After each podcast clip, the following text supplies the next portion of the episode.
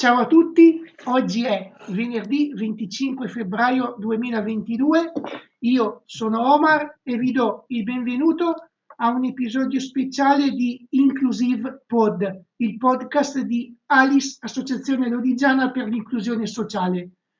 Prima di iniziare, visti gli eventi internazionali che si stanno verificando in questi giorni, esprimo la condanna da parte, blog, da parte di noi redattori del blog e del podcast di tutte le guerre e inizio parlandovi di come questa situazione sta, eh, sta o potrebbe influire anche nel, sul mondo dello sport.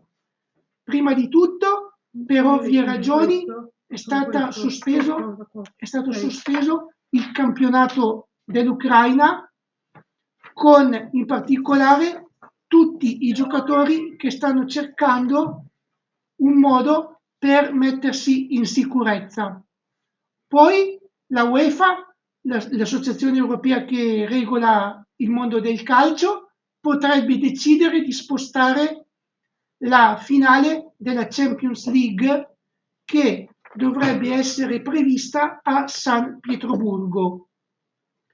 E inoltre Ieri, durante le partite di Europa League, il giocatore dell'Atalanta, Ruslan Malinowski, che lo ricordiamo è ucraino, dopo i due gol segnati ha mostrato una maglia con un messaggio in cui chiede la fine di questa situazione. E adesso passo la parola a Martina. Ciao a tutti, sono Martina oggi vi parlo della disabilità al giorno d'oggi. Nella società odierna, per disabilità, si intende una normalità particolare, caratterizzata da criticità, ma soprattutto da punti di forza. Per questa ragione si deve parlare di persone con disabilità. La disabilità è una condizione temporanea e la società ha il dovere etico e morale di rimuovere creando un contesto accessibile. Si cerca sempre di creare un mondo più, più inclusivo possibile, istituendo la giornata mondiale della disabilità il 3 dicembre e premi europei come l'Access City Award. Allo stesso modo, le legislazioni europee e italiana cercano di accelerare questo cambiamento culturale.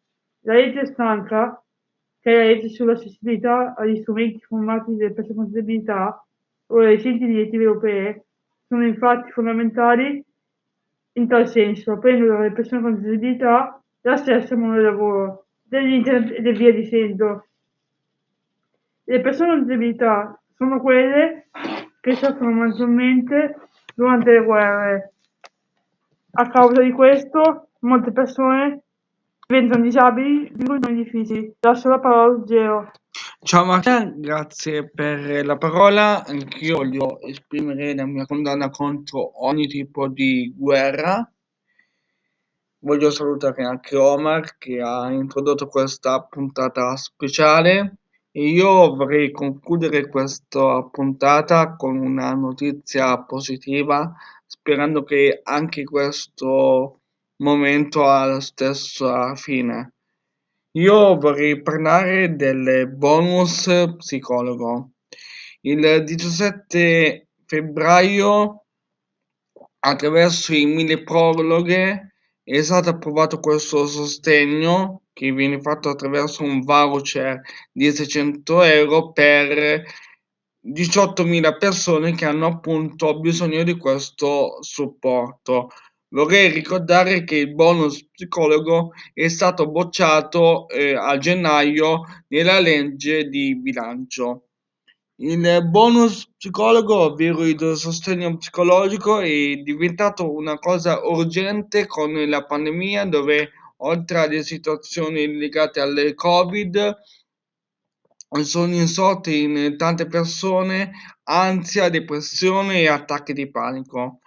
Il bonus psicologo può essere richiesto tramite il medico di base se si ha un MISE inferiore a 50.000 euro annui. Attraverso il bonus psicologo si possono fare 6 o 10 sedute dal psicoterapeuta o dal psichiatra attraverso questo voucher.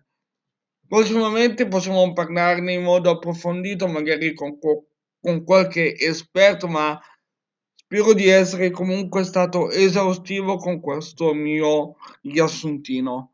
Io vorrei concludere mh, mm, questa puntata in accordo con, con i miei colleghi redattori con la nostra presidente Silvana con 10 secondi di silenzio per ricordare le vittime eh, di queste guerre e di tutto